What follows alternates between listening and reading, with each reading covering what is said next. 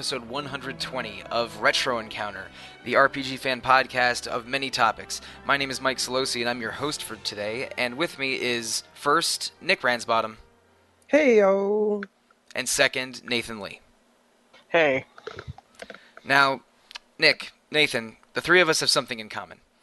We are probably the three people, I'm not going to rank us, of course, who were most excited and most advocating for Monster Hunter World, which is a uh, the first fifth generation Monster Hunter game. It came out a couple days ago at the time of this recording, but it'll probably be a week ago at the time of this podcast posting. And um, all three of us have been playing Monster Hunter games for years and have many thoughts on the topic. So uh, we basically had, hey, how about a Monster Hunter episode kicking around on the um, suggested episodes list um, on our Retro Encounter page for months now. But with uh, World happening and everyone so enthusiastic about it, we decided to do a emergency quickie recording just um, for the week after Monster Hunter World came out. Uh, so I want to start with you, Nick. Uh, can you give us a little bit of your Monster Hunter background and maybe a little bit on why you're so excited to be playing World? Yeah, I started playing um, Monster Hunter 2, uh, but I never really got that into it.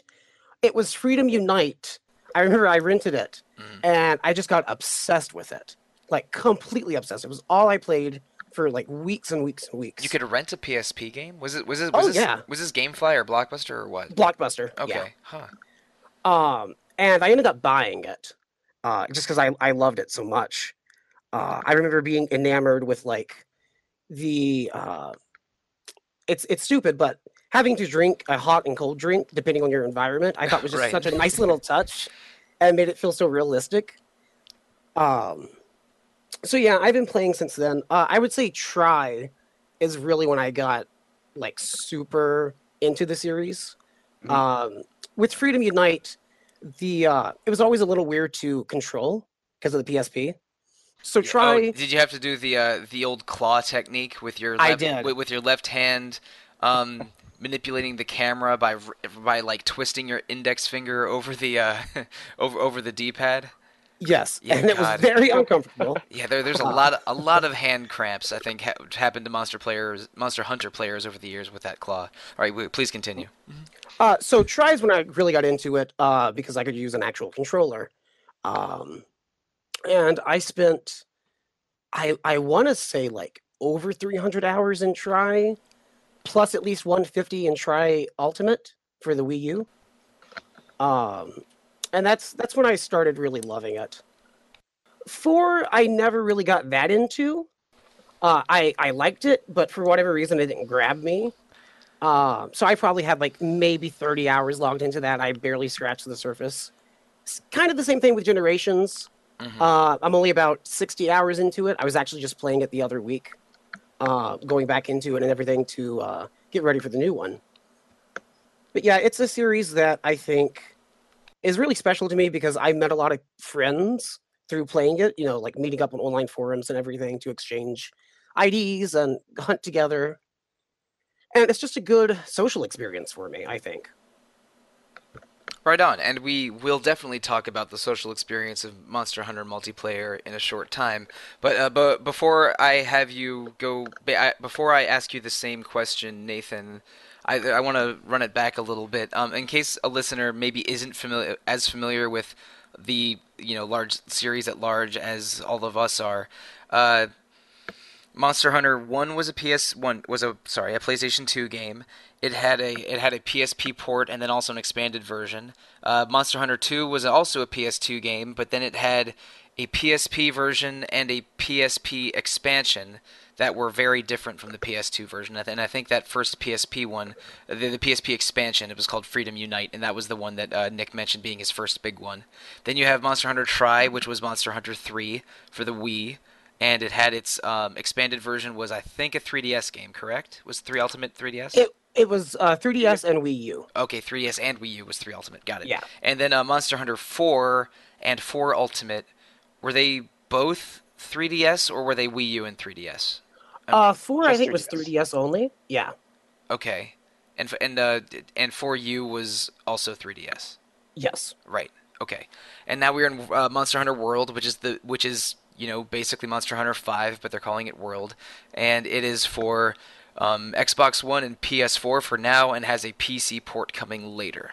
So, all right, that, that that's basically all of the Monster Hunter in the main series that we've had. There's also uh, a an Asia only online MMO version of it called Monster Hunter Frontier, and one exclusively for Chinese market PCs called Monster Hunter Online. And there's a few other spin-offs we'll get to later, but that's ba- but we're mostly going to be talking about the main series. And Nathan, now same question to you that, that I um, gave to Nick. What's your b- general background with Monster Hunter?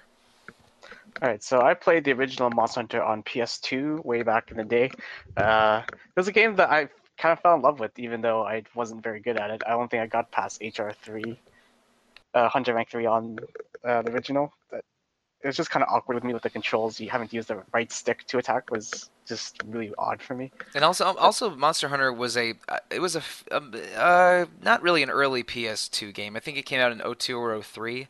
Uh, please correct me if I'm wrong. It might be might be older than that, but it also was one of the early game um, PS2 games to use that modem that you could get optionally for all, online multiplayer.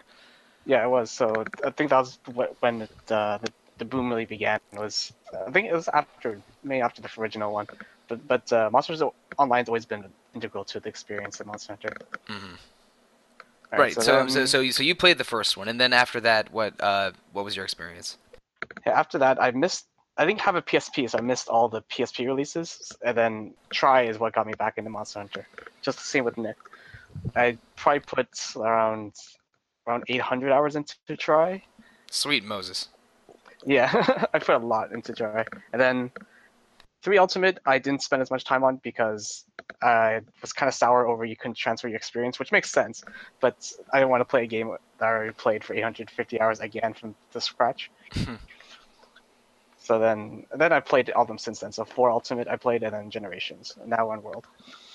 That was one nice thing about the uh, Monster Hunter Freedom 2 and Freedom Unite, which were the uh, second generation PSP games. Was the uh, Unite was the expanded version of 2, but you could transfer your character data over from t- from Freedom 2 to Freedom Unite. I opened up my own my old Freedom Unite file uh, earlier today just just to see what I, what I can remember from that, and it it's uh, a little funny. It didn't transfer all the data over. I think it transfers uh, your your hunter and all of your items, but not things like your uh, like your guild card and all of your data, because it, it showed me as having um, about I think around 500 or 550 hunts total, but a few things like uh, several weapons that were had zero quests on, um, attached to them, which is which is false because I definitely tried every weapon when I played Freedom 2 uh, before Freedom Unite.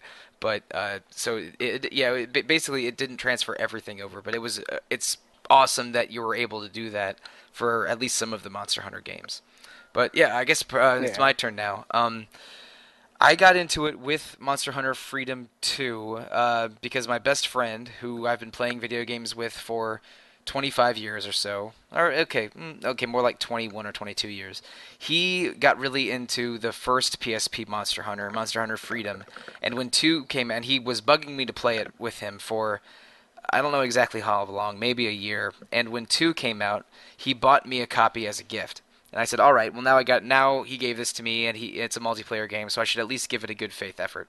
And I got I got into it pretty deep. I think my total hours played ended up being about 200 on Freedom 2, and another 200 to 250 on Freedom Unite. It was a Oh, actually, no. I just checked that that game. It was I think it was like 225 or something for uh, on Monster Hunter Freedom Unite. So I got really, really into those, and um, but then I fell off the wagon a little bit when uh, the Capcom moved over to tr- Monster Hunter Tri on the Wii, and my friend who got me into the series was unwilling to play a Wii because he only he uh, only really plays on uh, Sony systems and P and PC, and uh, and I tried Monster Hunter Tri and really hated the controls.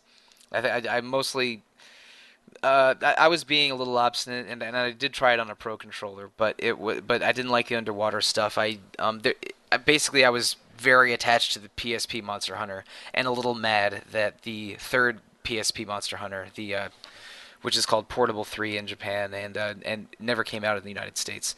So I was a little bit mad about that, and I didn't like the Wii controls, so I, I stopped playing Monster Hunter after the PSP ones.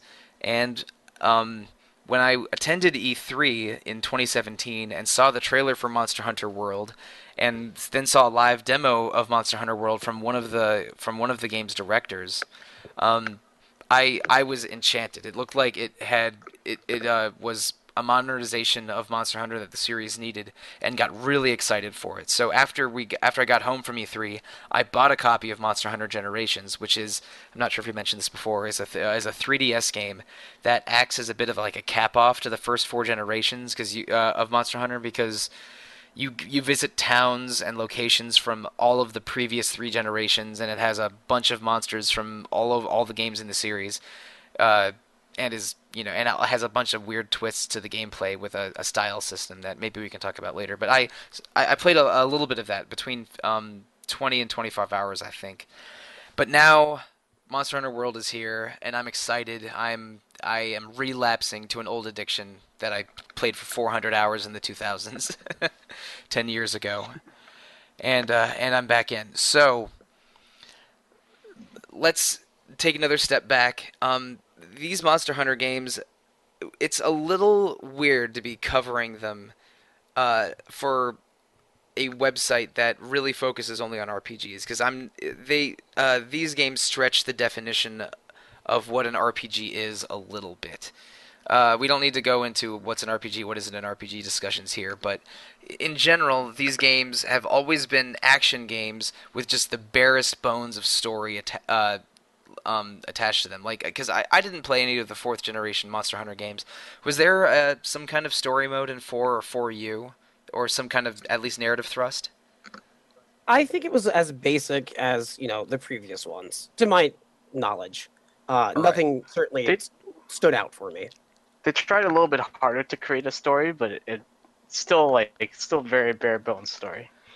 All right, because I mean, the one I played the most in Monster in Hunter Freedom Two and Freedom Unite, the story is you create your character, you visit a new town. The town is beset by monsters, and monsters are always creating problems around them. So you uh, join a monster hunting guild and hunt these monsters. You build new weapons, new armor from the monsters' parts, and just and just you know, as the threats around the town escalate, you fight stronger and stronger mo- monsters until you're you know in an end game black hole of never-ending monsters and never-ending equipment.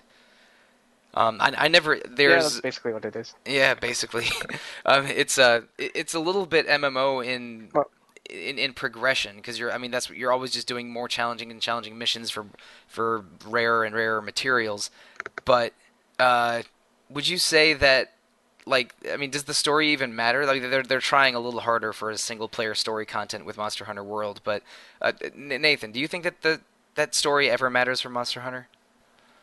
Uh, story it doesn't matter too much. It's kind of just more like to like get getting you used. Single player is good for like just for beginners to get started in mechanics in game. Right. So there isn't a whole lot of story uh, attached to most of the Monster Hunter games. Uh, there, you're a newer, a newcomer to a village. It's a created, it's a player created character. The and it, it's you know what you're doing is ostensibly protecting the village. But um, I think I mentioned this a little bit ago. But Monster Hunter World is trying a little harder this time. Uh, Nick, I, I know uh, we, we, haven't gotten that far in Monster Hunter World yet. It came out only a couple days ago at the time of this recording. But um, what do you think of the new story tricks that Monster Hunter World is trying to bring to the series? Well, I'm about 18 hours in. I got to go oh, yikes. for review. I'm under Rink Six already. Um, from what I have played, I actually am enjoying the story they're putting in. Um, the cutscenes, uh, like in quests and everything, really help to flesh out the universe and like the ecosystem and everything. Um, the story itself, still kind of basic, but there is motivation now as to what you're doing. You know, you're this hunter. There's this new world that you're exploring. You're part of this uh, group called the Commission, and you're the Fifth Fleet uh, and you're out there tackling you know these new monsters in this all new territory trying to discover why these elder dragons keep migrating um, there's this big action sequence um, that reminded me a little bit of Uncharted. Uh, you're scaling the the the like back of a monster uh, and attacking magma cores. It's really really cool. Um, so I like what they're doing. It, it's it's a story that's you know like I said basic, but it gives it motivation, and there are really good set pieces so far. Yeah, I'm, basically with you. It, it seems to be a little bit more um, tied to like ecology than uh, older games in the series because it's because you um, the, the mission that you're on is a you know a discovery mission and a fact finding mission and there's ecologists and uh, quartermasters and botanists that you interact with at your home base uh, and like collecting data is more uh, important to Monster Hunter World than any other previous game in the series but I, but I basically like it too there's a, there's a little bit more story bones in World than in any other game in the series but it, it's still it's, it's still the same old Monster Hunter in in in a good way, I would say for the most part. Um, but you know, it's right there in the title. This game is about monsters and hunting them, and part of what really drew me into the series was that all of these monsters are really cool designs. Like, uh, you're basically hunt, like just hunting and capturing um, dinosaurs and dragons and giant beasts and the Capcom people that uh, designed these are, really have a lot of fun, I think, because they're a bunch of cool wyverns and dragons and whatnot. Um, Nick, do you have a uh, let's say from the first time you played the game, was there did you have a favorite monster that you just loved hunting, or uh, or love, or maybe you liked it so much you didn't want to hunt it anymore? I don't know. Yeah, I think the one that stuck out to me uh, the most was probably Rathalos. Uh, oh, so which, so so the poster boy. Yeah, yeah. I just mm-hmm. thought he was so so cool and such a pain in the butt to fight. Uh, and he just seemed very powerful, like he would just rip me to shreds. Uh, and I thought that was that was fun and also empowering to fight a monster like that and taking it on against all odds and everything. Yeah, Rathalos was the cover monster in the very first Monster Hunter game, and when I went to the Monster Hunter World uh, um, section of Capcom's booth at E3, they had a giant Rathalos statue hanging out, hanging there. I'm oh, sure, nice. I'm sure you can find a picture of it. I'm sure you can find a picture of it if you look at um, the E3 coverage of most gaming websites, including RPG fans. But uh, and yeah, and it's a big, cool red fire wyvern, and uh, but the Rathalos are all male. They're the female of the same species is called a Rathian, and they're a little, they're green and a little bit less aggressive. But they're they're really cool looking. Uh, uh, Nathan, do you have a favorite monster from, say, the first couple generations? That's going to be generic. You actually just mentioned the the Rathian, mm-hmm. which is kind of the monster for me that I never beat as a kid, just because it, part, part of it terrified me too because I was only like say like 10 or 11 years old when I played the original and trying to grab the monster eggs from the nest while the Rathian chases you is quite quite the fear. Those missions are challenging because when you pick up those monster eggs you can hardly walk or climb. It's really annoying. Yeah. I, I, don't remember if all of them have it, but there's whenever the, uh, uh, an egg delivery mission happens, I just you know groan. Yeah, exactly. It's yeah, like it's like exactly. oh no, another one uh, of these. There, there are worse ones in later games, like powder stone ones. Those ones are the worst. They damage you while you carry them. Right. Yeah. Powder stones are like some like uh, volatile volcanic rocks or something. Yeah. The other missions I hate the most are the ones where you have to harvest bug parts because. The giant insect enemies that you fight will often be destroyed completely when you hit them, uh, and you can't and you can't harvest the parts you need for the quest. So you have to do something like poison them with a with a uh, with like a poison knife, so that they'll they'll die they'll die normally, and then you can carve them for parts. And we we should mention like one thing about Monster Hunter that I think turns off a lot of people from the series is just the overabundance of items. Like uh, Nick mentioned, hot drinks and cold drinks that you have to drink to enter certain areas. Like uh, you need to drink a cold drink to hunt in the desert during the daytime, or else you'll take damage. And you'll need to drink a hot drink to hunt in the desert at nighttime, or else your your stamina will drop super fast. And oh shoot, there's uh you know whetstones. Yeah, whetstones and tranquilizers and a bunch of different things for healing and five or. Yeah, five or six uh, status effects. There's a bunch of stuff to deal with in Monster Hunter, and then uh, elaborate crafting systems. It's I think a lot of people get scared away from the series from that. But I had I had a friend that had been playing the game for over a year, uh, guiding me through most of that, and I think that uh, new players a lot of the time need a bit of a guiding hand to help get into it. Mm-hmm.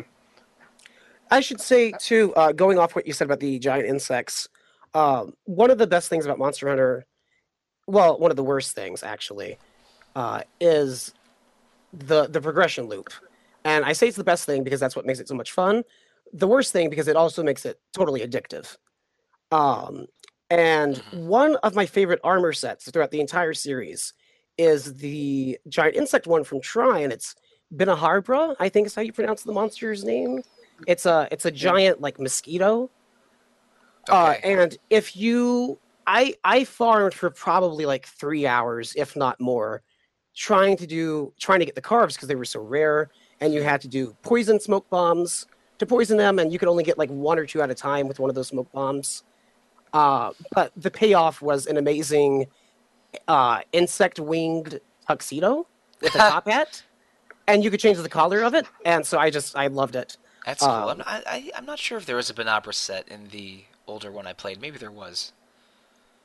It's Maybe, maybe, but it's so hard to get Bnahabra parts that you probably missed it.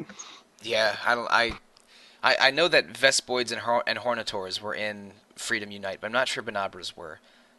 I, I, gue- I guess Bnahabras a little bit more mosquito-like, and Vespoids a little bit more wasp-like. Is is uh, I, I think I'm looking Yeah. at looking yeah, at, I'm thinking yeah. yeah. looking at pictures of them. I think that's the gist of it. But yeah, that sounds cool. Did um Nathan? Did you have a favorite like armor set from uh, any of the games that you uh, that you grew attached to? Uh, I want to say something maybe like the Lagiacrus from Tri. It's also in like I think for for your generations. Can't remember which one, but that was a cool one because especially in Tri having to hunt the monster on the cover was it was always a treat to be able to do that and take Yeah. it down. The Lagiacrus is a I is a is a cool looking um aquatic dinosaur looking guy, and he's and he's he's the cover monster of Monster Hunter Tri, right? Yep. Right, right, okay. and he So, shoots it's like- lightning out of his back. It's really it's really great. A lightning Yeah. sea serpent. Dope. Okay. So so um, what's cool about the Lagiacrus set? Uh, I just felt like the way it looks, the way you ha- you ha- get the uh, the Lagiacrus spikes on the on the back of your armor. I think that's what happens. It's either that or to your the horns you get on your helmet. One of those. Just, just if I could pull up the design, but yeah, I like that part of it. Hmm. A lot of the designs in Monster Hunter games are just awesome. Yeah, they always have the um. I mean, the monsters and the armor always look cool, and and part of the fun of you know uh of of, all, of doing all this hunting is you know making the, the next cool armor set. And uh, I mean, speaking personally, I the armor that I loved the most back in the uh, back in my Monster Hunter Freedom days was probably the uh, the Ceanataur set, or at least the one, one of the later ones. The uh, Shogun Ceanataur is a gigantic hermit crab with like blade claws in the front of it, and uh, they're and its armor set uh, basically gave you extra sharpness to your weapons and had your sharpness not uh, decay as quickly. I think uh, uh, one of us mentioned uh, whetstones is among the many items that you have to deal with uh, during hunts, and that's because as you attack monsters, your weapons dull and lose sharpness, and sharpness is an important damage con- uh, component to your weapons. So you have to you know use whetstones on your wetness on your weapons to you know maintain sharpness. But this uh, this Ceanataur set, which is this real crazy you know like I don't know uh, Shredder from Ninja Turtles looking thing, uh, basically gave you bonus sharpness and had your sharpness decay less quickly. And because I always wanted as much sharpness as possible, I, I used that set for a long, long time and got really uh, attached to it. But uh, let's see. Uh, we've been talking. I, I guess I just mentioned weapons and their sharpness a little bit, and I think that this is one of the the most important parts of Monster Hunter over the course of the series. Um, with uh, other than we're, we won't talk about medium bow guns because I think medium bow guns were only in one of the third generation games, and they sort of forgot about them afterwards. But other than those, there are 14 weapon types in Monster Hunter, and each of those weapon types is very different and very detailed, and there's a lot going on no matter what weapon you choose. So, uh, oh, I'm not sure how to begin this. Um, uh, Nathan, tell the listeners about your fa- one or two of your favorite weapons and why they're unique and different, because there's a lot there's a lot going on in any weapon in this game. But uh, so g- g- give Alright, so- give the give the listeners a primer on one or two of your fa- of your preferred weapons. All right, so one of the ones I've always stuck with, it's just a little bit odd coming from a veteran hunter, is the sword and shield, which is your basic one. So Sword and Shield just allows you to. It's a very versatile weapon set. So with Sword and Shield, you can uh, use items while you have your weapon drawn, which is unique to Sword and Shield. You cannot do that with anything else. You also get a little bit of protection with the Sword and Shield, with you block attacks. You will take a small bit of damage, but not. You won't be able to block it entirely. And it just allows you to be very nimble because you don't have to put your weapon away very often, and you can walk a lot faster with it. And probably Yeah, my next one would. Oh, sorry. Go ahead. No, yeah, there's you know you're right. There's good mobility and defense and uh, tricks with the sword and shield, but uh, it doesn't have a ton of damage output compared to a lot of other weapons. But I, uh, I, I didn't ever main the sword and shield, but um, for a couple really difficult hunts in Unite, I built an ice sword and shield only for two specific monsters because uh, because otherwise I would just I would just die way too often and take way too much damage if I was using any other weapon. Um, uh, it, it, wasn't uh, the, uh, shoot the the weapon was called the Ice Fang, and I used it only for desert Blango bosses and for Rajangs, and that was it. so, yeah, so I, I like to tell my friends that hey, at least I don't die when I when I'm hunting with them because we use sword and shield. Yeah, it's, it's a very safe weapon, but sometimes you want that safety on your weapon. So, uh, what was the other one you want to talk about? But I was going to talk about the hunting horn, which is a bit of a more recent one, because I'm a bit more of a support player. I'm not like too into getting hit by the monster a lot, which is a little bit odd for me. But uh, hunting horn allows you to buff uh, your teammates with, uh, say, attack or defense or health, or you can also buff yourself. You can make yourself move faster. You can reduce weapon sharpness, or you can negate winds. It does all sorts of things, which is helpful for your team when hunting like something big. Yeah, and uh, I, um, Nick, I mean, you can if you have a any, any comment on this too, please chime in. I think the hunting horn designs are kind of amazing. Like they're all giant bagpipes or giant guitars or shamisen or or wind instruments. They they're among the more unique looking weapons, and you both bash monsters with them and play songs that can heal or boost you and your allies. They're they're goofy, but I am I am garbage at using hunting horns. My uh, Yeah. my, my, my, my, my regular hunting partner did use them sometimes, but man, they, they are an awkward. But it, and they can be powerful, but they're an awkward and very different weapon. I, I don't like Mhm. using them. I, I kind of like using them kind of like an alternate to the hammer, so because it just does a little less damage, but you can also do the buff. So I find it a good alternate. So, uh, Nick, do you have a favorite one or two weapons that you want to um, talk uh, talk about for however long? Uh, yeah, I think my favorite. It's also a recent one. It's the insect glaive, uh, Mhm. which is a little more on the technical side, but not. It's not too complex. It's not nearly as complex as I find the hunting horn to be, which I can never play for the life of me.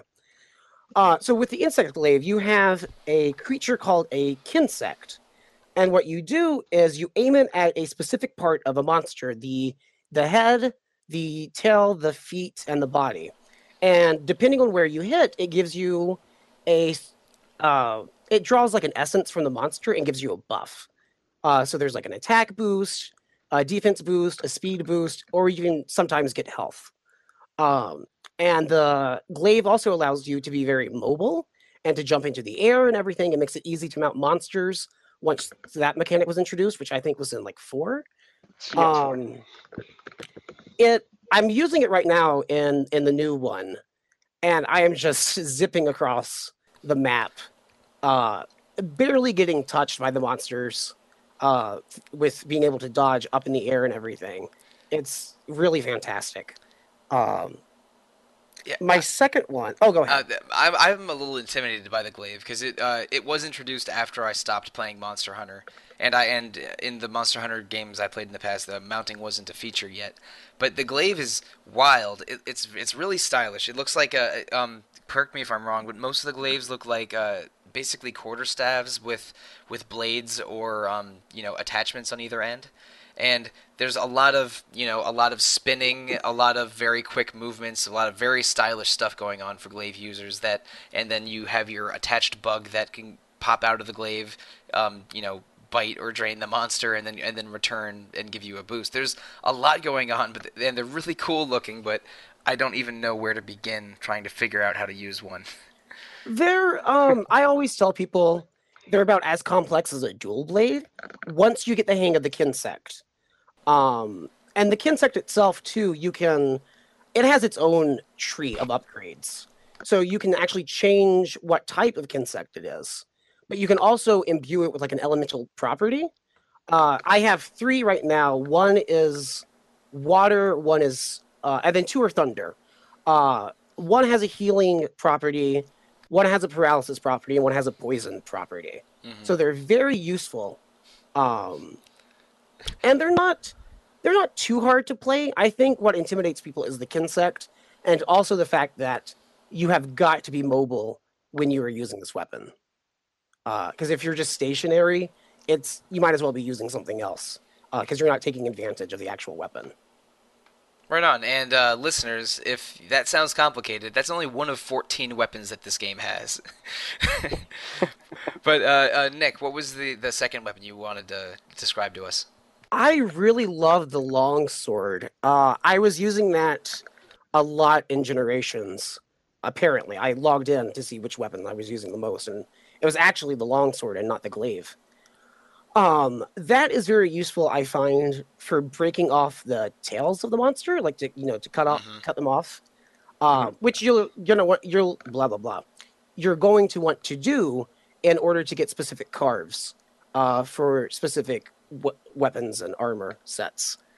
Um, and it's just it's a beast, man. That thing can slice and dice like nothing else. Yeah, I like so long. cool looking. I- I like a long- giant. Yeah, they, they- they're, they're they're giant Nodachi sized katanas, and they all look cool. Well, it's one of the, I think one of the cooler looking weapons, and and, and the and the movements for it are um, maybe not as fast as dual swords or or the glaive, but it, it, it's a fast, flowy, stylish weapon too. Just makes you feel like a really cool samurai or something taking down a a gigantic beast. I, Yeah, I it's, think it's, it's always been one of my favorites. I remember using a lot in Tri. Um, longsword's one of the weapons I'm using the most now in World. It, it's uh, it's one of the four or five weapons I use the most in Unite as well. And the, the one complicated part about it is that there's a spirit meter that you build as you attack, and then you can uh, there's you use your special you know R button or R2 button spirit combo once your meter's full, and if you land the last hit of that, your sword takes on a glow. And you can upgrade that glow from a white glow to a yellow glow to a red glow, and each one of the glows increases your attack power by I think 15 or 20 percent. So longsword is all about building up that meter, spending all that meter, building up your glow, getting to a red glow, and then just really shredding them once you have a red glow on your on your cool katana. And it's it, it's a very fun weapon to use. I, I like using the longsword a lot. Yeah, it just makes you feel really powerful. Um, like I said, the designs on all of them are just amazing. Uh, they they probably do have my favorite designs outside of the hunting horns. I think. The hunting horns I think are, are very unique, cool designs, but I, I agree the the longsword katanas all look awesome. I guess it's my turn now. Um, just to give you an idea of how many of how much I use this weapon, uh, in my Unite save file that I looked at earlier today, uh, which means only it did, which means it ignores all of my Freedom 2 uh, hunts and only my hunts from Unite. So about 200 hours of questing. Uh, I think it was around 450 or 500 hunts, and more than 300 of them were with the hammer.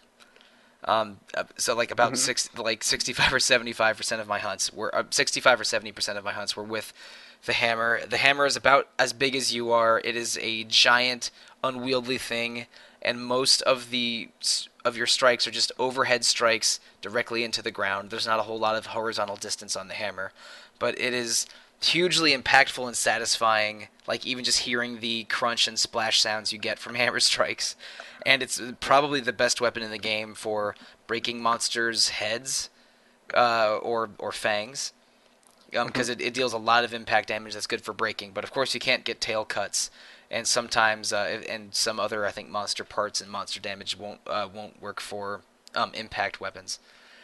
But I I loved using the hammer, and a lot of them is like for a lot of monsters that when standing their head is ab- is several feet above yours.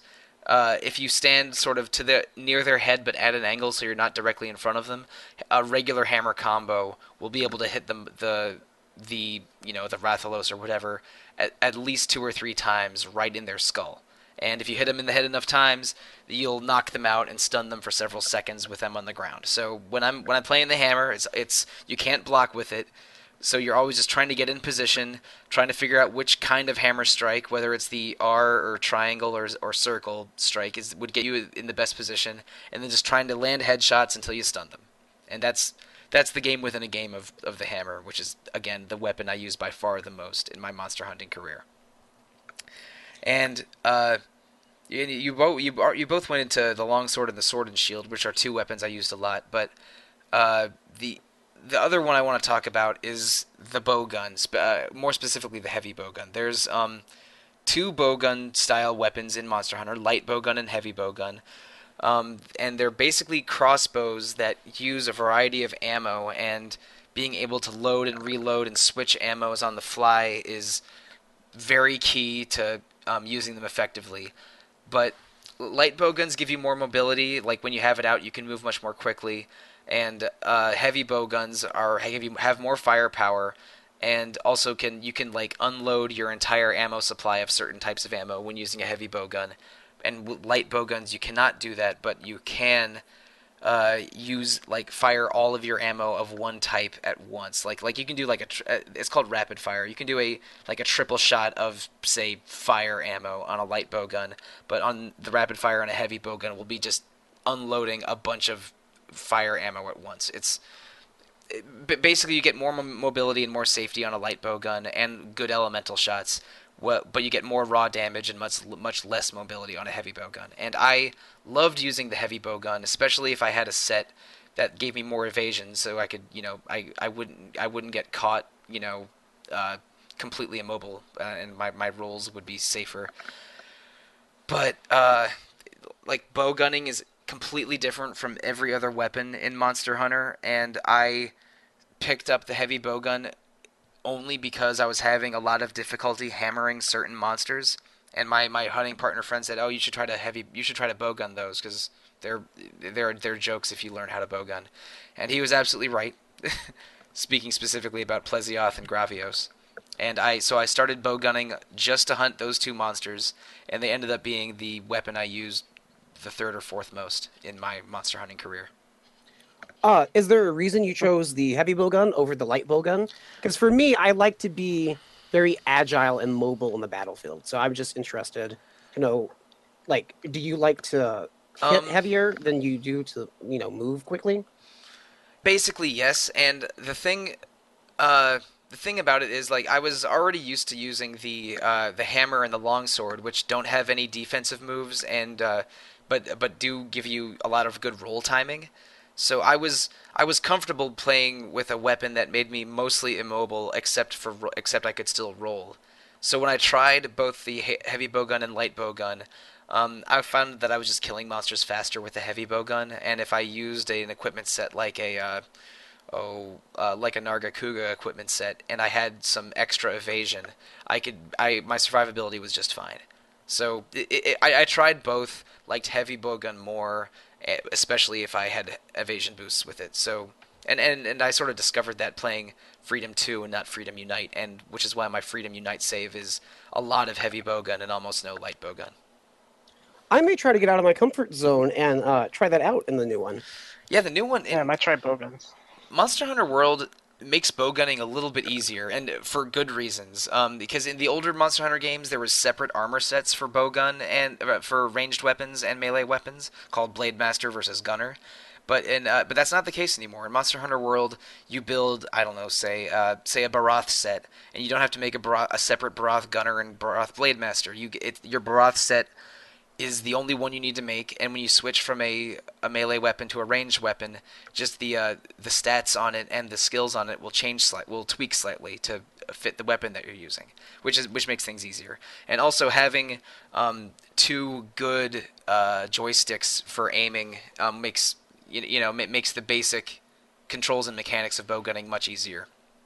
There's still a lot of ammo manipulation and reloading uh, tactics to deal with and uh, so that that'll be new to people if you, you if you don't if you haven't bowgun before. But I'm excited to try it. I think I've done one mission with a bowgun so far, but I, I, I really want to just see get as far as I can, mostly using the hammer and the longsword and a couple other weapons. And once I have more resources and I'm more comfortable with the game, I'll build a good bowgun and try gunning again. But yeah, Yeah, I mean, I'm, I'm gonna try that out. it's it's worth it. Like, and again, um, part of the reason that there's 14 weapons in the game is I think that a lot of a, lot of monsters are better suited to one weapon than the other. Like I again, I started bow gunning just to deal with two specific monsters, and I made a pretty a, I made one of the best ice sword and shields in the game in Freedom Unite just to deal with two monsters. It, it it's I I think it's really hard to be a one weapon person in a Monster Hunter game because that, that really puts you at a disadvantage. But uh, so Yeah. uh, so new players or returning players, I urge you try all of them and pick a couple or several favorites, and don't be one of those you know GameFAQs.com edge lords that uses dual blades and everything because those people are just the worst. I would say too, it also is like limiting your enjoyment of the game Yeah, uh, to just stick to one weapon. Mhm. That's you Yeah. know that's the fun. The, you know the 14 different weapon types are so different. Um, so yeah, don't don't stick to one weapon. And you You have to you- experiment even just for, for yourself. Like you, you never know what weapon you might like the best. Yeah, I, I, I was I was terrified of using ranged weapons because the, the ranged weapons are light bowgun, heavy bowgun, and the bow and arrow, which is a little which is much more mobile and safe than bow gunning, and you don't deal with ammo, but you do deal with arrow coatings and all kinds of weird mechanics that terrify me, frankly. But I, I was very resistant to bow gunning until I was told you should try that against a, against a Plesioth, and uh, and I ended up loving it. But uh, one thing now, Nick was absolutely right. There, the 14 weapons are all so different that sticking to one, I mean, you're that means you're sticking to what is it, seven seven percent of all of the action in the game, that which seems insane. Um, so definitely try all the weapons, but what's also important, I think, is how is how same the how all of the weapons are the same. Um, in that every hammer has the same range, the same mechanics, the same everything as every other hammer. The only thing that difference, the only thing that changes is, you know, damage and sharpness and what element it is and what status effect it has. But every hammer mechanically is identical. So if you learn, if you mostly use the hammer like I did back in the day eight years ago, then uh, you know, then you're learning every hammer in the game. It's it's not like you get a new hammer and suddenly everything is different. You're just dealing more damage or different or a different kind of damage. So mastering each of these weapons, there's only 14 of them. You don't have to master hundreds of weapons with different timings and different speeds. Just 14, which I, I think helps a little bit because if if every hammer had a different weight or different timing, it would be insane trying to learn a new weapon every time you upgrade your hammer. Just using that as an example. I think Yeah, that would turn a lot that of people Monster off. Hunter. Go ahead, Nathan. That's that would have probably turned a lot of people off already if they weren't already Monster Hunter fans.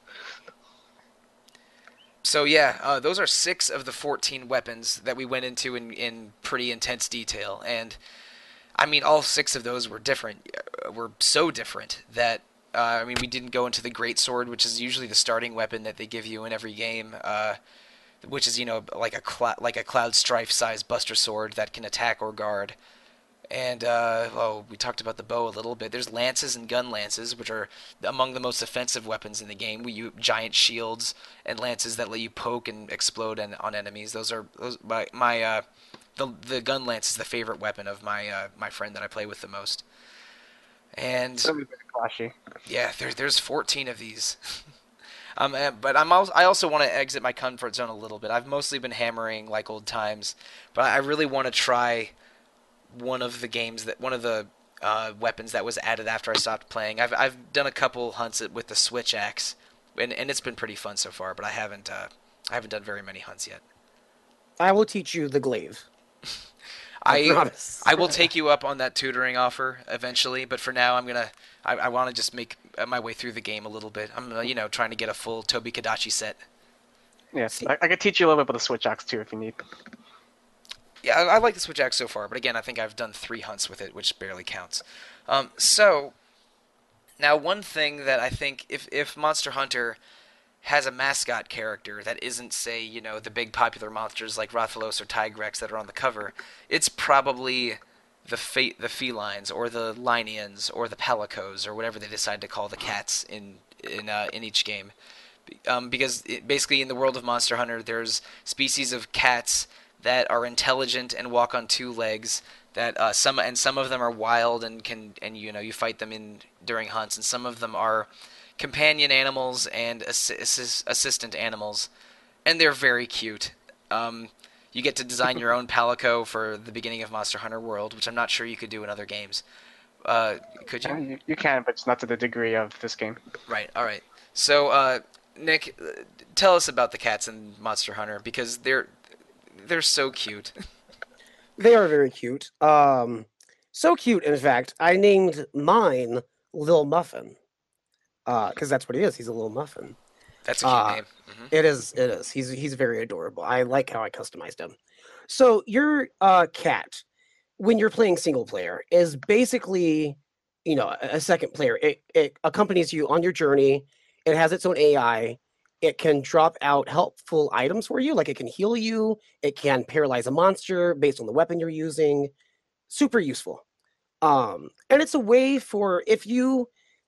Okay, Monster Hunter is very much a multiplayer experience and a very social experience. But if you do want to play single player, the Palicos help you uh, get through your journey by yourself. So they're very important and cute. Yes, it is. They are important, but it is- also important that they are very cute. Um, so uh, Nathan, like, do you? What's your attachment to palicos or uh, felines? I'm not. I'm never sure what to call them because Monster Hunter changes their basic terminology almost every game or every generation. So, uh, what's your attachment and experience using the cats in Monster Hunter? Uh, I like using them during single player. They're pretty useful, especially early on when you when you're new and they can help you out with bomb with bombing monsters or you know paralyzing them, laying traps, that kind of thing. They kind of drop off later on because they don't really have the health to sustain against high rank monsters. But it's it's always nice to have like a monster basically have a monster decoy so you can heal and do other things. So I, I like having them around. It's way better than doing it solo. Right on. So yeah, if you if uh, all of the complexities of combat and monsters that uh, we were talking about earlier are making you unwilling to play Monster Hunter, listener, maybe the cats will bring you back in. Okay, um, we've been talking for uh, almost an hour already, but we there's still plenty to deal, to deal with. Um, I put out a call on Twitter uh, earlier this week if anyone wanted to um, had specific topics that they wanted us to bring up during this episode, and we did, we got a couple responses. Um, first of all, from uh, friend of the website Simer Farag, he asked me why I'm suddenly excited about Monster Hunter again, and is this the biggest heel turn since Andre the Giant and Hulk Hogan in 1987? Um, first of all, to answer the second part of his question, no. Marty Jannetty and Shawn Michaels was a much bigger heel turn, and that was a few years later. And to answer the first part of the question, I already brought that up, I, guess, a little bit. Uh, I fell off the wagon in Monster Hunter because I didn't like the Nintendo one, and oh, maybe I didn't mention this. My my hunting partner that I, you know, that I uh, played with a lot moved to Germany in 2010. and uh, he's he's back in the United States now. But for a while, like uh, because I had so much fun playing multiplayer and found the single player in Freedom Unite in in the high rank and G rank quests quite miserable at times, um, that I I basically stopped playing around then. But we also got a question from uh, Dan Dirty D28 to my on Twitter. Uh, he wants to, um, he's playing Monster Hunter World right now, and it's the first Monster Hunter he's ever played. And he wants us to give to give any tips for new players that we might have. So, uh, starting with you, Nathan, if you if you could, you know, consolidate your best Monster Hunter advice into one or two tips, what would you recommend for our friend Dan? Uh, I'd recommend. Uh, well, I think I mentioned it already. Is go through each of the weapons and find out what you like. Find out what uh, best suits you. If you like a more like uh, more nimble playstyle, you should try out the sword and shield or the insect glaive or the light bowgun. Or if you like prefer to get right in the monster's face, you could try like the dual blades. You could try like the hammer, long sword, that kind of thing. So always find out what's works best for you, and uh, always make use of uh, the supply box. I think I know, I know I was playing with a couple of my new friends, who are, sorry, my friends who are new to Monster Hunter, and they kind of just went on the quest without picking up supplies from the supply box. You should always go in there and just make sure you're stocked up for the journey. Oh, that's probably the most important thing. Is always make sure you're prepared. Uh, bring along a whole, whole bunch of healing items with you, because I think Right. this game does away with inventory, right, or to a certain degree. Like, um, doesn't outreach. doesn't no, it doesn't do away with inventory. You still have a limited inventory, but uh, um, healing is a little bit easier because you can find like healing plants and healing bugs in the during hunts that you can take advantage of. But uh, carrying or making sure you have a supply of healing items and boosting items is very very p- useful. Agreed. Yep, and uh, always eat before you go out. Right. Oh. I, I lo- quick aside. I love the uh, the cat chef in town in Monster Hunter World. Just Oh yeah, it's been a staple now since Yeah. I think since, since uh, four Ultimate. I think they've used the the feline chef. Yeah, I think it was. Um, mm, yeah, they there was eating and chefs in in uh, in Freedom 2, but I don't I don't think they were you know very animated, expressive cats in, in the older games. Um, but the the, the, the one in uh in Monster Hunter World is this uh, muscular cat with an eye patch who uh, who seems to mostly supervise the cats around him, but always puts the finishing touch on the food. It's it's a very they're very funny, goofy cutscenes. Yeah, I I love those. So, um, Nick, if you have one or two pieces of advice that Nathan did not go over for new players to Monster Hunter World, what what do you think is important to know? I think the main thing is that you need patience. Uh, this is not a game where you can go in and just spam the attack button and you know win the quest. You have to be methodical. You have to watch the attack patterns of the monsters and learn them. Uh, that being said, I don't think it's as difficult as people make it out to be. Uh, it's kind of as difficult as you make it. Like you know what I mean? Mm-hmm. Uh, and, and I should mention, World is way easier to deal with than those busted hit boxes on the PSP games. yeah it's so much more accessible um my second tip would probably be always make sure your weapon is sharpened. Uh when i first started out playing i always said to myself you know why am i not doing enough damage? You know uh, it turned out that my uh, sharpness level had went down completely. And when that happens your weapon doesn't do anything. Uh that being said the hard part is sharpening your weapon mid battle uh, because you're locked into an animation. Uh, so be aware of your surroundings, um, and don't be afraid to run away. That's that's something that's very vital to this experience. You do not have to tackle everything head on all the time. Running away is sometimes the best strategy, actually.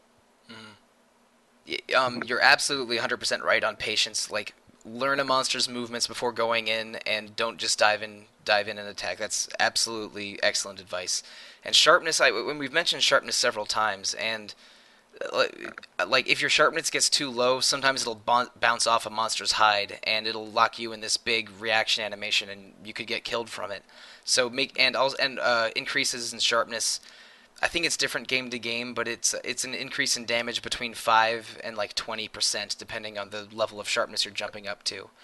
And going from yellow down to orange is a, de- a decrease in sharpness of about twenty five percent. So that's that's a lot. That's a big increase. So keeping your weapon sharp is absolutely great advice.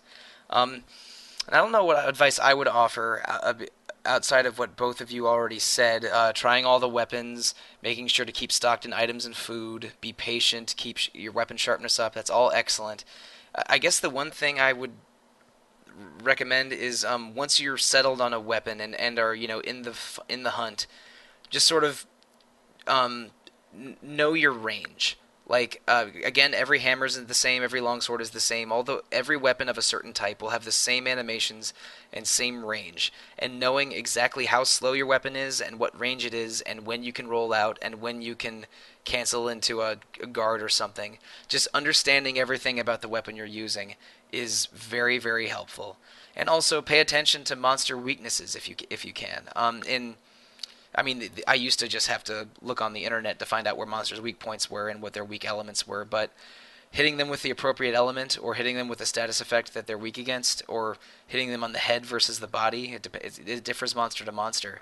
But um, going in with a strategy and knowing exactly the you know the limitations of your weapon, I think will uh, is the difference between a successful hunt and a failed hunt sometimes. And in, and in world it's easier than ever because if you if you collect enough tracks and droppings and and hunt a monster enough you can uh, go and visit one of the people in your base to uh, it, they- they'll give you a handy chart of every monster of uh, a monster's weak points and uh, and weaknesses. That's super super helpful. So I, I I may never have to visit the old Monster Hunter Wikia ever again I remember doing that back in the day. Yeah, it's like, okay, new monster, I have no idea what I'm doing. What element is it weak against? Okay, fire on its head. Got it. Get my fire hammer and try to hit it in the head. and now I'll be I can do that without going online and with handy charts and everything, and it's it's excellent. Monster Hunter World is the the extra information and extra uh, the and extra you know tricks that Monster Hunter World gives you are awesome. So, man, we've covered almost everything, haven't we? We've been talking about Monster Hunter World and weapons and armors and cats and monsters. Um, one thing that uh, Monster Hunter has almost always done, and we've alluded to this a little bit, is they do the Capcom thing of you know they'll have the you know Monster Hunter game will come out, and then it'll have its Super Turbo edition come out a year or a year and a half later. Um, so, and, and it hasn't been true for every single Monster Hunter game, but for a great many of them. And uh, include and uh, Monster Hunter Generations, that 3DS one, has a Switch version come out. That was basically the you know the expanded version of that game. Uh, it came out in Japan last year, which you know, as if the Switch needed any more help selling out in Japan. It had a monster. it, had a Monster Hunter game that uh, the rest of the world did not get. So we're probably going to get a Monster Hunter World G or Super World or whatever they're going to call it in another year or two World, from now. World Ultimate, probably. World, World Ultimate, I, I'm- or maybe Monster Hunter. I think Monster Hunter New World would be a cool title for that. But we'll, uh, yeah, we'll we'll we'll see exactly how they do that. But I think one of there is going to be some DLC for World, but I think that a uh, that an upgraded version is inevitable. So, um, I'm going to make this a double-sided question. I'm afraid, and I'm going to start with you, Nick. Uh, what? Uh, first of all, are you a little are you upset that the Switch version did not come out um, in North America? And second, and, and second, um, what is something that you would like to see in a Monster Hunter World G or Super World or what have you? Yeah, I'm very disappointed that the Switch version did not come out to, uh, you know, it, it didn't get localized. Uh, I think that made so much sense for the system. Um, it's just, it baffled me. Uh, at the same time, I think Capcom wanted to sort of rebrand the series as being more accessible than ever with uh, World. And so it, I understand why they didn't bring it over. I think it was a bad time they didn't want it to be, you know, here's this really difficult series. Now it's on Switch. They wanted it to be, hey, here's this series that used to be difficult. We've made it a little easier. Now's the perfect time to jump in. Don't play any of the previous ones. If you've never played before, play this one. Um, but it, it's disappointing. Um, what I would like to see more than anything is a return of some of my favorite monsters. Oh yes, the, the, the, as as a, as a third corollary to this question, that's exactly the kind of content I wanted you to bring up. So please continue. I love the Brachydios. Uh, that is probably my Oh. favorite one. I Oh, unlocked love that in Monster Hunter Generations. That was one of the most recent ones I unlocked before I stopped playing the game, but I don't think I ever fought it. It's Oh, it's fun. it's amazing. it's it's easily my favorite. I would like to see the return of something like the uh there was one from Generations, the uh Mizusune, I think is how you pronounce it. Yeah, Misusune. yeah. Yeah, that would be amazing to see in HD. Well, that was such a Um, unique monster. It is. Mizusune is. one of the. Uh, I, I have fought a, Mizu, a Mizusune, and um, it's one of the most beautiful monsters in the series. It's a. Uh, it, it's a very like shimmery, pretty water dragon that has a lot of bubble moves, but and it moves kind of like a serpent does, like very flowy movements. It's it's a cool looking monster. It's it's amazing. And it highlights, you know, the animations in Monster Hunter is always one of my favorite parts of the series. Uh, the monsters just move so naturally and realistically. It's it's wonderful. Um, other than that, I, I think that's all I really want. You know, I'm embracing the new changes they're putting into this one. I don't know if there's anything I would like to see them necessarily tweak. I think they pretty much did everything that they could to make this more accessible while still maintaining the classic difficulty. I would like to see maybe a new area of the map.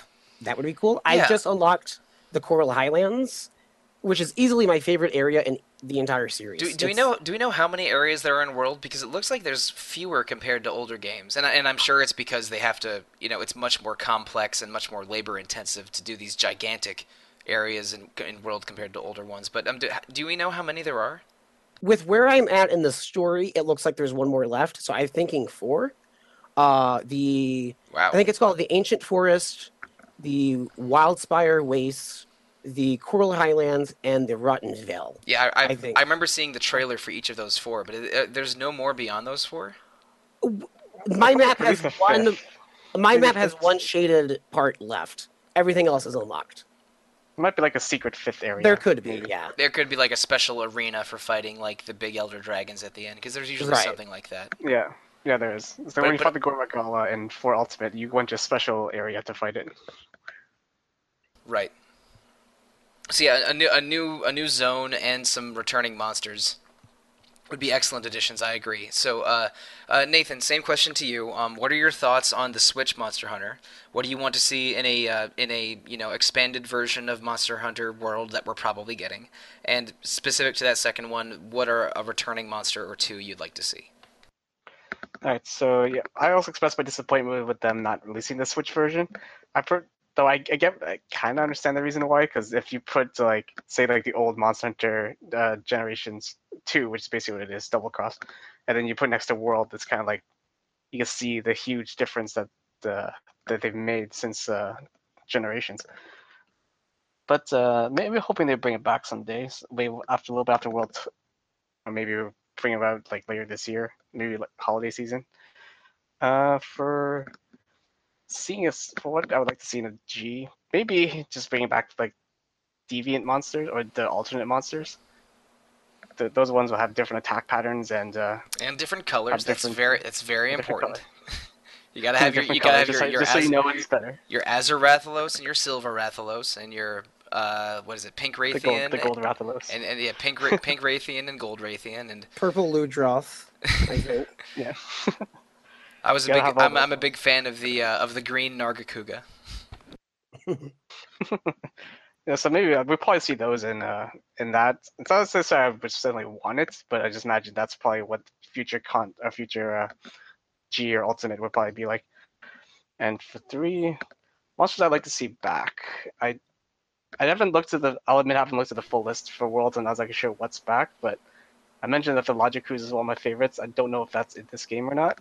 I, I. I have looked at lists. I don't think the Lagiacrus is back. Um, uh, let's see. We, we, Rathalos and Rathian are back. Diablos is back. Uh, Barroth is back. Uh, the the Deviljho is I think the first DLC they already announced, or might already be in the game. I'm not sure. But they, Okay. they, they only brought back around ten or twelve um, large returning large monsters. Okay, so maybe like the Uragaan was probably one of my favorites to fight too. I I don't know if that one's in or not. I'd have to look at the list. Okay, Yeah, I'd like to see that one back. The one with the gigantic chin. Mm-hmm. I did hunt one of those in Generations, but they, they that was not a Generation Two monster, so I'm not that familiar with the Uragaan or Uragan. I'm not sure. You know, the, the, the, these monster names are always so crazy. I think everyone pron- pronounces them all differently. Yeah, I'm Yeah. pretty sure. Uh, and, now I'm curious to see it to make sure that any of the ones I want to see back aren't actually coming or not, because it has been a, a day or two since I checked that list. But uh, personally, I think that um, Monster Hunter on the Switch is awesome, and it's a little disappointing we didn't get it. But I think it's probably because Capcom really wanted an, a worldwide launch for Monster Hunter World, and they just put all of their localization effort into preparing World. Is my is my theory at least, and and also uh, I mean Monster Hunter is out is insanely popular in Japan, but only a niche popularity worldwide. So like they are uh, they- they really want I think they really wanted a Monster Hunter on the Switch for the Japanese market, and we're focusing on a more international market for Monster Hunter World, which is part of why it has so many you know uh, quality of life improvements and is launching on multiple systems and and all of that. So I think I think it was probably a resources decision and not a respect decision for uh, for Capcom to local to localize World and not Double X or Generations Two or whatever they would call it. So uh, it's a little disappointing, but I I mean we're getting Monster Hunter World in the condition that it's in, so I'm, I'm I can't be that upset. And uh, stuff I want to see in Monster Hunter World G or Super World or World Ultimate. Um, I, I agree with everything you both already said. I uh, I, I'm not sure I want a new weapon type because 14 is already a lot.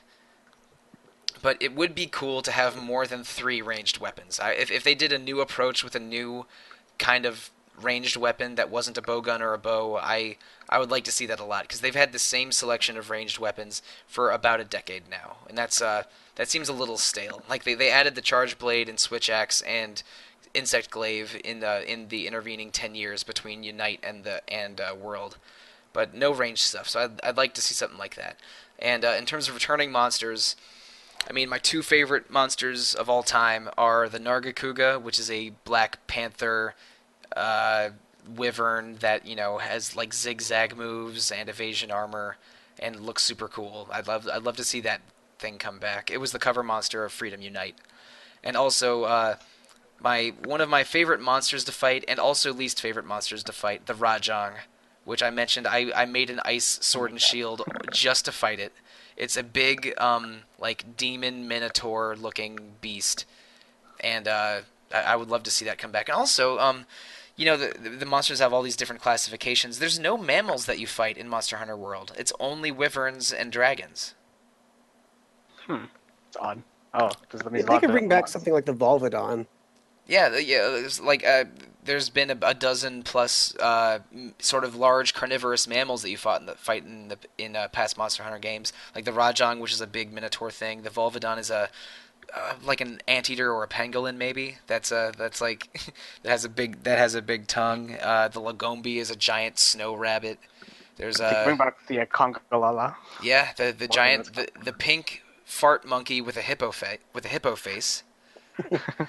There's a there's a, a wide variety of mammals that have been in Monster Hunter games over the years. Uh, the, the Gammoth with the um the giant um you know mastodon uh, snow elephant from Generations. I thought that was a really cool monster. But uh, none of yeah yeah none of them uh, made it into World, which is too bad. Uh, so yeah, more I I vote for a Nargacuga and more mammal monsters in a hypothetical Monster Hunter World Ultimate. So man, we have been listing things and talking about favorites and just gushing about Monster Hunter as a series for quite a while now. Uh, I think it goes without saying that we anyone that is Monster Hunter curious should give World a try if they possibly can. If um, Nathan, do you have a final word that you want to give on Monster Hunter as a series and looking for to the future of Monster Hunter that you just want to say before we before we start cleaning up? Oh, I'd just like to see the series reach more people. That I'm so glad to see that World is finally like co- almost becoming mainstream. It's, it'll be nice to be able to teach new people about Monster Hunter. Very cool. And Nick, same to you. Yeah, I agree. I wish more people would give it a shot. Um, like I said, I think people.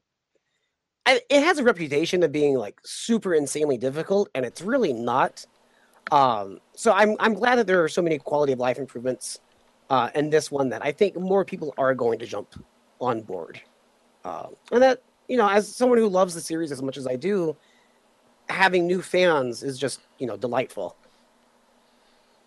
Right on. Yeah, it's it's going to be super cool having a Monster Hunter game that has a a lot that is has a lot of enthusiasm around it, and you can get matches online all the time. When my uh, when my friend moved away, and we and uh, and I started to you know stop playing Monster Hunter, we tried to use a, a program called PS3 Ad Hoc Party to play when he was in Germany and I was in the East Coast of the United States.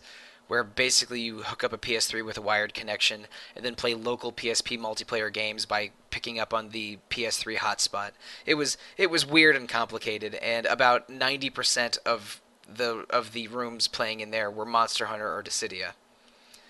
Um, Sounds about right. yeah, it was it was it was a messy program to use, but we did manage to do some, you know, like uh, like Silver Rath, Gold Rath in the arena double hunts together because you, you got to get those uh, Rathalos jewels and Rathalos heavenly scales.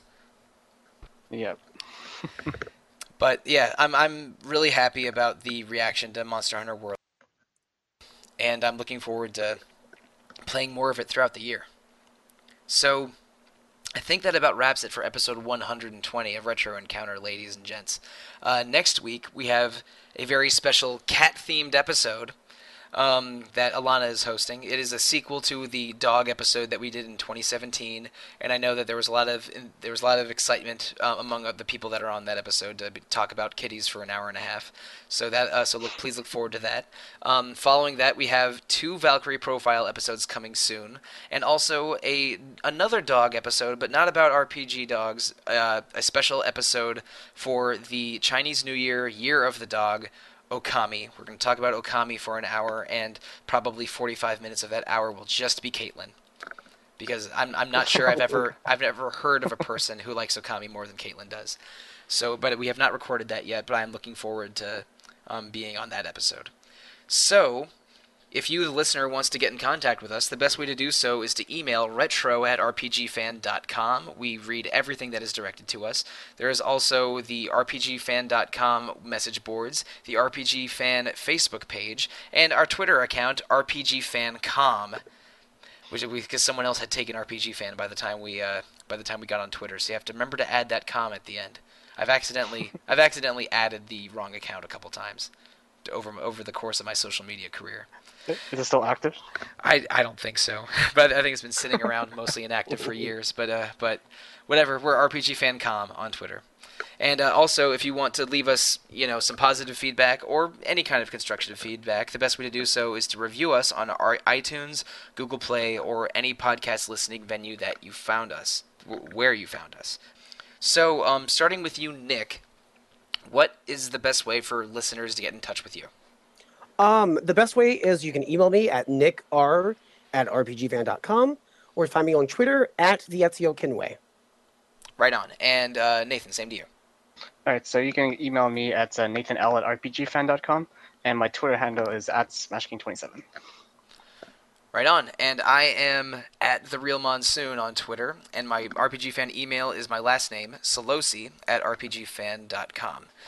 And I also have a second Twitter account at Evoker for Dogs where I nerd out about things like Power Rangers and Persona Q and things that are just too annoying for my main Twitter account. So, listeners, thank you for listening to us talk about Monster Hunter for so long. It is a series near and dear to all three of us, and I hope that uh, you join us in the you know in the new world hunting those Rathaloses. Rathalai? Rat, just just Rathalos, no ending. Do we, what, what are our thoughts on Monster Hunter plurals, guys? Oh boy. Uh, um, I think you should- you know it's it's like moose. Okay, so you, so so you, no plural attachment, no no changing the syllable. Exactly. Right, Okay, so please join us in the new world, hunting all of those uh, Seregios. Wait, no, that's not in the game. No. What's one? Of, what's one of the No, cool new ones? Uh, Tobi-Kadachi. Toby Kadachi. Yeah. So thank you. Good night, and good luck.